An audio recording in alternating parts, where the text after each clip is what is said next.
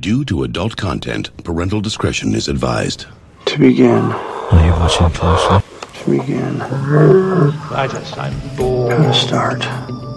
What plaything can you offer me today? Here's the deal. Just give me the facts. Just the facts. Only the facts. Breathe. Focus. Keep it simple. No, no, no, no doubt, no doubt. Okay, Welcome to Cock and Bull Minute, a Tristram Shandy story, a podcast in which, eventually, ostensibly, at some point, we will be talking about the 2005 film Tristram Shandy, a cock and bull story, one minute at a time. Good lord, what is this story all about? Cock and a bull story. Here's your host, me, Robert Black. and we're here with guest Professor Sarah Black to talk about Group 10 in the bracket Life is a House versus Mother. So, when I saw both of these movies on the list, even though I don't normally podcast, I love them so much, I just wanted to be able to talk about both of them. So, For the listeners, in case you haven't seen it, you suck, and you should watch it. Life is a House is written by Mark Andrus, directed by Irwin Winkler, stars Kevin Kline, Hayden Christensen, Kristin Scott Thomas, Jena Malone, Mary Steenburgen, a whole bunch of other people, and is essentially short version of the plot. Guy loses his job at an architect firm and finds out he has cancer, and I think it's the same day. yes. and then decides he wants to spend the summer with his very troubled teenage son building a house before he dies.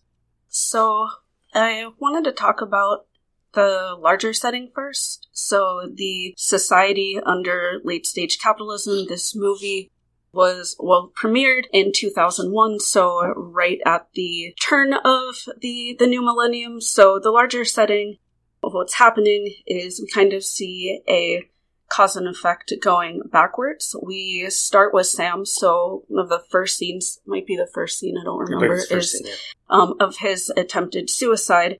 Um, he's consuming drugs, he consumes music, he's doing body modifications, all to try to either control his feelings and also to feel nothing at all. Um, but all of his consumption, which is a very millennial type of consumption, drugs and music and body modification, is just leading to his further emptiness. He's not really connecting with his father. He doesn't have a relationship with his father and hasn't since he was young. He also doesn't really fit into the new family that his mother created. And so we see that consumption not working out. Peter, who is the new husband, is financially successful. He owns an expensive house filled with expensive things, but that doesn't allow him to either create intimacy with his wife, who's still in love with her ex husband, or his kids. Later in the film, his son says he doesn't even miss him when he's been gone.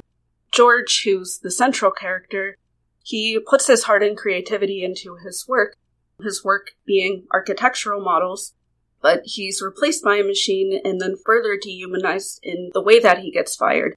When he's fired, he's denied access to his own creations. So essentially, he has only created for other people for the purpose of consumption. And that dehumanization that hits him, we see the scene of him destroying those models, which is a really beautiful scene because if you divorce people from their creations, you're going to shatter their sense of self self worth. You're going to shatter their identity, and they are going to to lash out.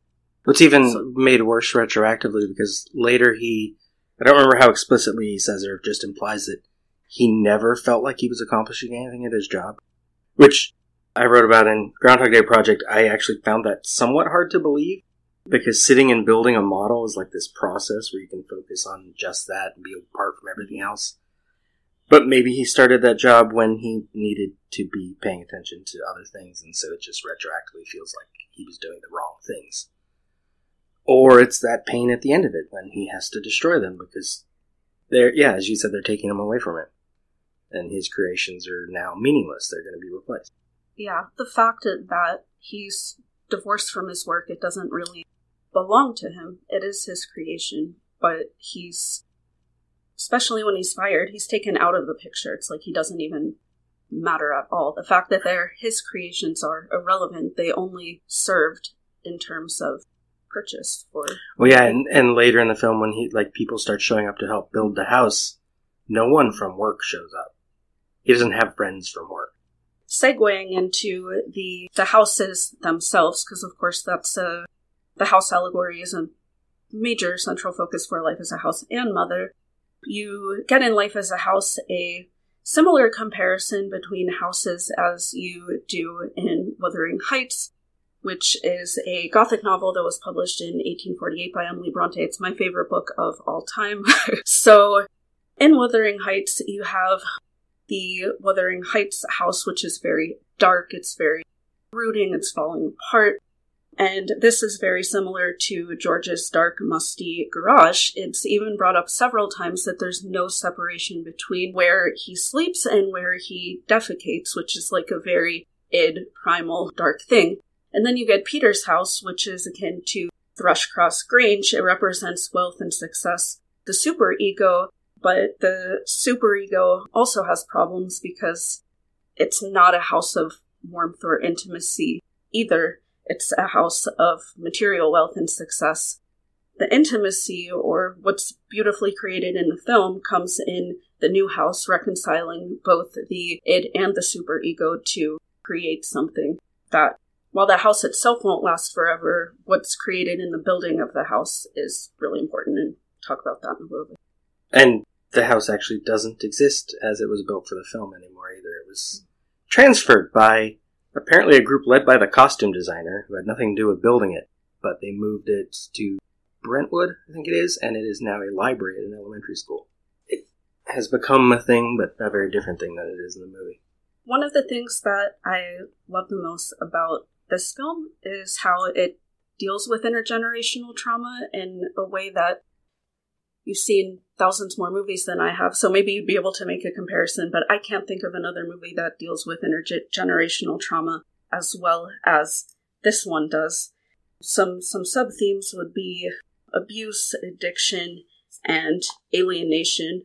So wanted to talk a little bit about how abuse plays into the role of the the intergenerational trauma the addiction that that all of them have and then how that abuse leads to addiction which eventually eventually leads to alienation and then that trauma needs to needs to be resolved. So in terms of abuse, if we look at George's father, he represents the oldest generation in the film. It's the silent generation. So the silent generation in the early 19 um, these are people who were born in the 1920s and 1930s. They're the children of world of the world wars. They were told not to not to talk about things. The way that you be strong is not to talk about things, not to discuss things.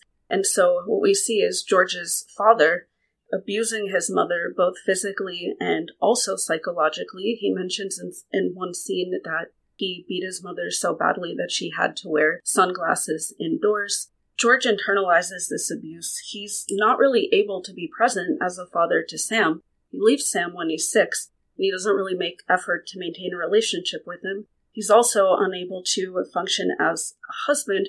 While it's not explicitly stated why George and Robin divorce, it is implied that George is unable to create and maintain emotional intimacy with his wife because he hasn't addressed his past traumas.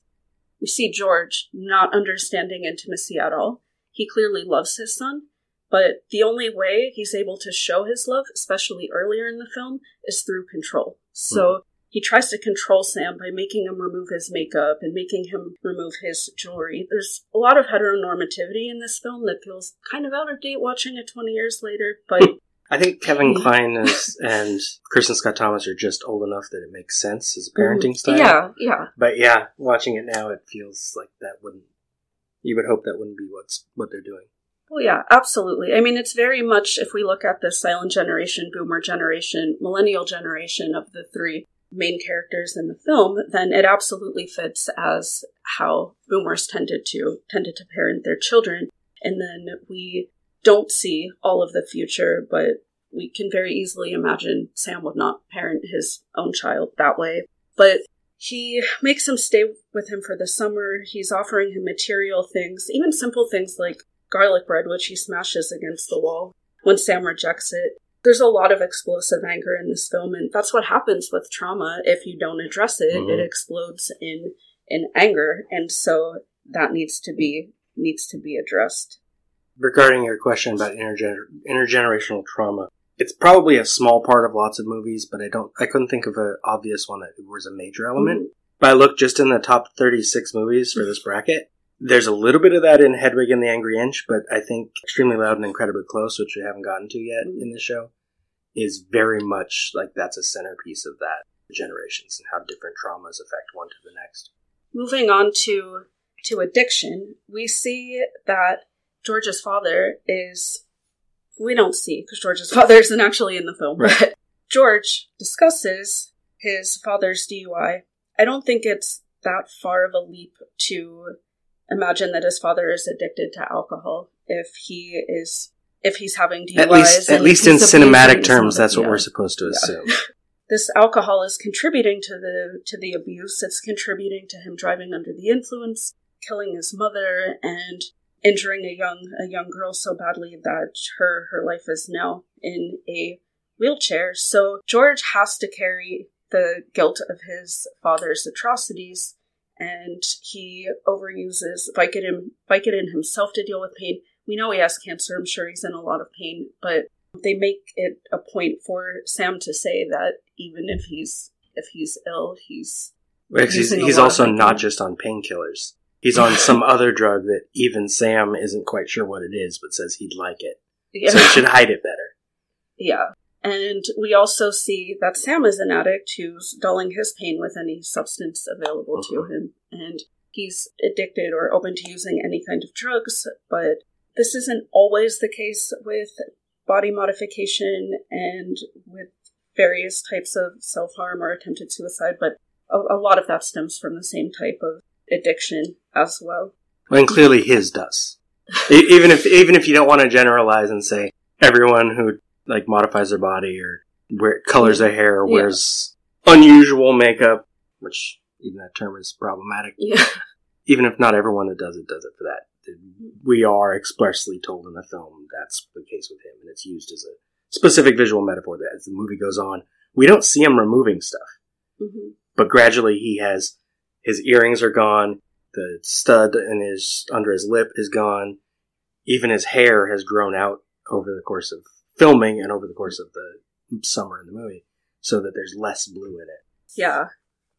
And in terms of addiction, we it ties back to the abuse because they're unable to George's father is unable to create an intimate relationship with his wife. He's unable to deal with his traumas, he's unable to deal with his addiction, and then we see George being unable to form authentic connections with people and then Sam is also unable to to do the same thing. So the house essentially that his father created for him was built on a foundation of fear, of pain, of being made small, which he talks about in that scene with Sam. And that's rendered him incapable of being a good husband or a father until he's able to acknowledge through discussing particularly painful childhood memories with his son the trauma. So we see that trauma first start to heal through George's discussions with people. He has to talk about what happened. So George talks to talks to Sam. He tells Sam stories of, of his father, and that's the first step of healing. Storytelling is a really important Mhm. form of healing. And Sam, like many millennials, again, he's turned his trauma inward. So this alienation or this isolation, we see, of course, earlier in the film that George expresses in a hospital Um, when he learns that he has incurable cancer and only months to live, that he hasn't been touched by another human in years. So, very explicitly stating that he does not have intimacy in his life. So, not only has he lost the ability to meaningfully create in his work, he's also lost the ability to create and sustain any type of personal intimacy in his life. And he has this realization that if he dies without creating intimacy, that he hasn't left anything behind. which the comparison there is a good one because at his work, he creates models of houses designed by other people. So he's separated that extra step from the actual creative process. Similarly, he is separated from what should be intimacy with his wife previously. We learn that he dated the, na- the neighbor Colleen at some time since he's divorced his wife. That clearly didn't go well because he and Colleen are kind of they're friendly but a little antagonistic toward each other. And when offered the chance at intimacy with his ex-wife in the present, that's the moment he decides to tell her he's dying from cancer. So he still has that. It's almost like a defense mechanism in the timing where he still is having trouble, at least with her. He's getting something with his son, but not with her. And then later, Colleen's daughter kisses him, and he's on drugs at the time, so he seems to enjoy it. But it, he doesn't participate in it. It's not an active, intimate moment for him. Yeah. We know that after. Well, I do think that George and Robin have bonded, have created Yes. some type of intimacy, but after their bonding, he tells her that she should stop coming by the house so much. In this case, I meant physical intimacy. There's clearly intimacy going on because she comes by, she brings food, he eats it. She she it ostensibly brings it for their son, but he eats it too, and she helps with the building. She helps with this constructing something new, and brings her sons who aren't even his, and he gets to be close to them. So In terms of resolving the trauma, when George asks Sam to build the house with him, here is where he's verbalizing or really asking for, for what he needs. And he's asking Sam to choose connection over autonomy. He's asking Sam to choose intimacy over isolation. And I know when we talk about intimacy, a lot of people go toward physical intimacy. So when I started thinking about George and Robin, who I still do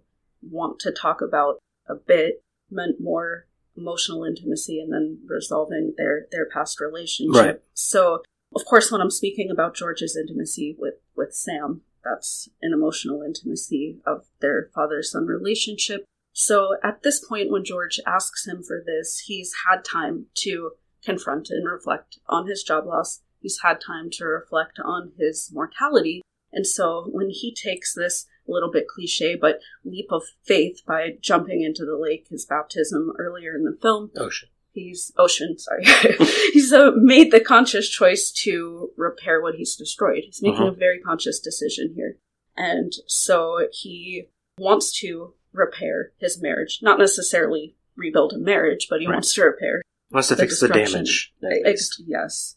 And he also wants to fix his relationship with his son and essentially recreate a house that's truly his, that's not built on that rotten foundation that his father gave and gave to him, and also not built on a capitalistic or an impersonal notion. Well, yeah, the whole house is funded on his severance pay from having been fired. So And so, yeah, he wants to to create something on a new foundation that's built on trust and love. It's understandable at this point in the film that Sam isn't quite there yet. He hasn't had all of that time to emotionally process everything, No. and he doesn't even know that George is, is dying at this point. And also, Sam would be justifiably angry if his father's essentially been out of his life since he's six years old and then just decides there is some male ego in both of these films. George decides that he has to rectify the situation, but he, while he is doing things for Sam's own good, he doesn't seem to really give a lot of thought on how his son would feel about him just taking him from his home 10 years later. not that we see. Uh, we at the beginning of the film, the movie kind of skips. You talk about him in the hospital. He's in the hospital for four days by himself, and so we can assume he had some reflection on what he wants to do over the summer, and he wants to get Sam because he's already been asked by Robin to take Sam for the summer, hmm. even though neither one of them thinks Sam would want to do it. Yeah. Like he's already made this decision. We don't see the process; we see the results, and so it comes abruptly, and it almost makes George look like he is taking the wrong approach because as you said earlier, he, he his impulse is to yell at his son and control his son and tell him he has to get in the vehicle now. They're leaving and take that thing out of his chin and like, take hmm. off his makeup. And it's what he knows how to do because partly because his father was that way as well. Until he realizes in the scene you've referenced a couple of times that he doesn't want to make Sam small. He wants to make him a bigger and better person. Yeah.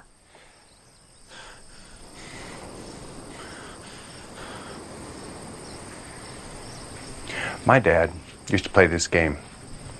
I never really even understood what it was till after he was gone. I was holding for somebody else. It wasn't even mine.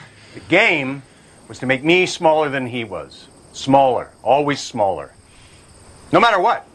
He could be almost invisible as a human being, but I still had to be smaller. So that if I got good grades in school, then I was a pussy for not playing football. Or, or, or if I cut my hair for him, it was never short enough. Or if I shaved my head, then I looked like a psycho. I never won the game. Never.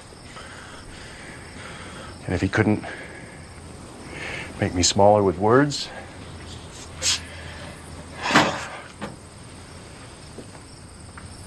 I'll have to pay him back.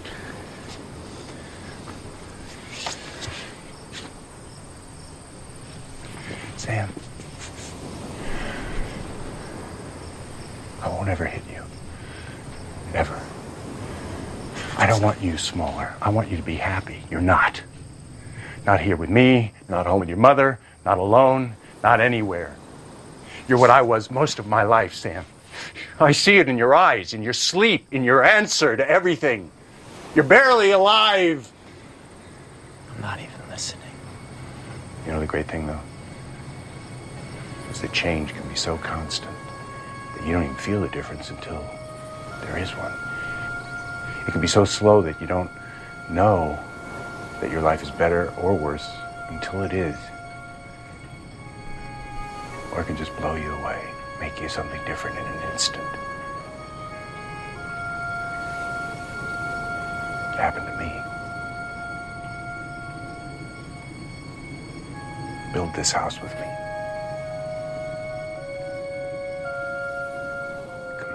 And I do think that the film does a really nice job of having us empathize with George, even in those moments. We can understand why he's Mhm. doing what he's doing. So he doesn't come across. It may help that we start the film on Sam, like I essentially al- almost killing himself as he breaks the rod in his closet, and like he's huffing and sticking a belt around his neck, and it makes us realize Sam needs something. Well, and that's a very specific, deliberate choice. If we look at working working backwards, what is the result of trauma that's unres- that's Mhm. unresolved? It's just going to be death. It's just going to be destruction. It's just going to be be pain. This is we're seeing up front what happens if there is no resolution to the trauma. Is that's that's what happens, and so we're confronted with the not worst case scenario. No, not worst case. There could, there could be much worse. Yeah. but do think that's what we're shown, so that we work back from Sam to George to George's father, and then we can see how all of these events and then come forward from- again for the end of the Ex- film as ex- well. Yes, exactly. And so we we see that destruction is imperative to creation. We have to destroy in order to to create. We have to destroy that which does not serve us, because if we don't destroy or tear that down, then we can't make room or space to create something better. Which will come back up when we talk about Mother. Yeah, exactly. So this is one of the major themes that ties together, um, or that connects both movies. Some some of the pairings in this bracket just ended up together. Some of them work really well, I think. yeah, I think this one works really well. So, if we try to recreate or rebuild without addressing or resolving past traumas, we could have something aesthetically beautiful. We could have that architectural model of a house, but it's just a temporary salve. Mhm. It's going to quickly dissolve because the decay underneath that's the foundation is going to, it's just going to eat it away. So, the father and son both have to smash away at the walls that led to their isolation and alienation, both from each other and from the world. Quote from the movie This all has to come down before we can start again. And then Sam says to his father, 25 years of hating what you lived in, or what you live in, the diseased mind, hating what you are. So Sam also says at one point that he's tearing his father down. He has to let go and process his own trauma, the trauma of his parents' divorce. He has to decide what type of man he wants to be and create his own identity. So, one of the things that also ties both films together is the transitional nature of the process of building and creation. All of creation and destruction is transitional. That's Right. just the theory of entropy. Everything is going to either be in a state of creation or be in a state of destruction. Nothing is static. Thank you for listening. This has been Cock and Bull Minute, a Tristram Shandy story. Follow us on Twitter and Instagram at Cock Bull Minute, or find us in the Facebook listeners group, Cock and Bull Pub. Find more content at lemmingdrops.com.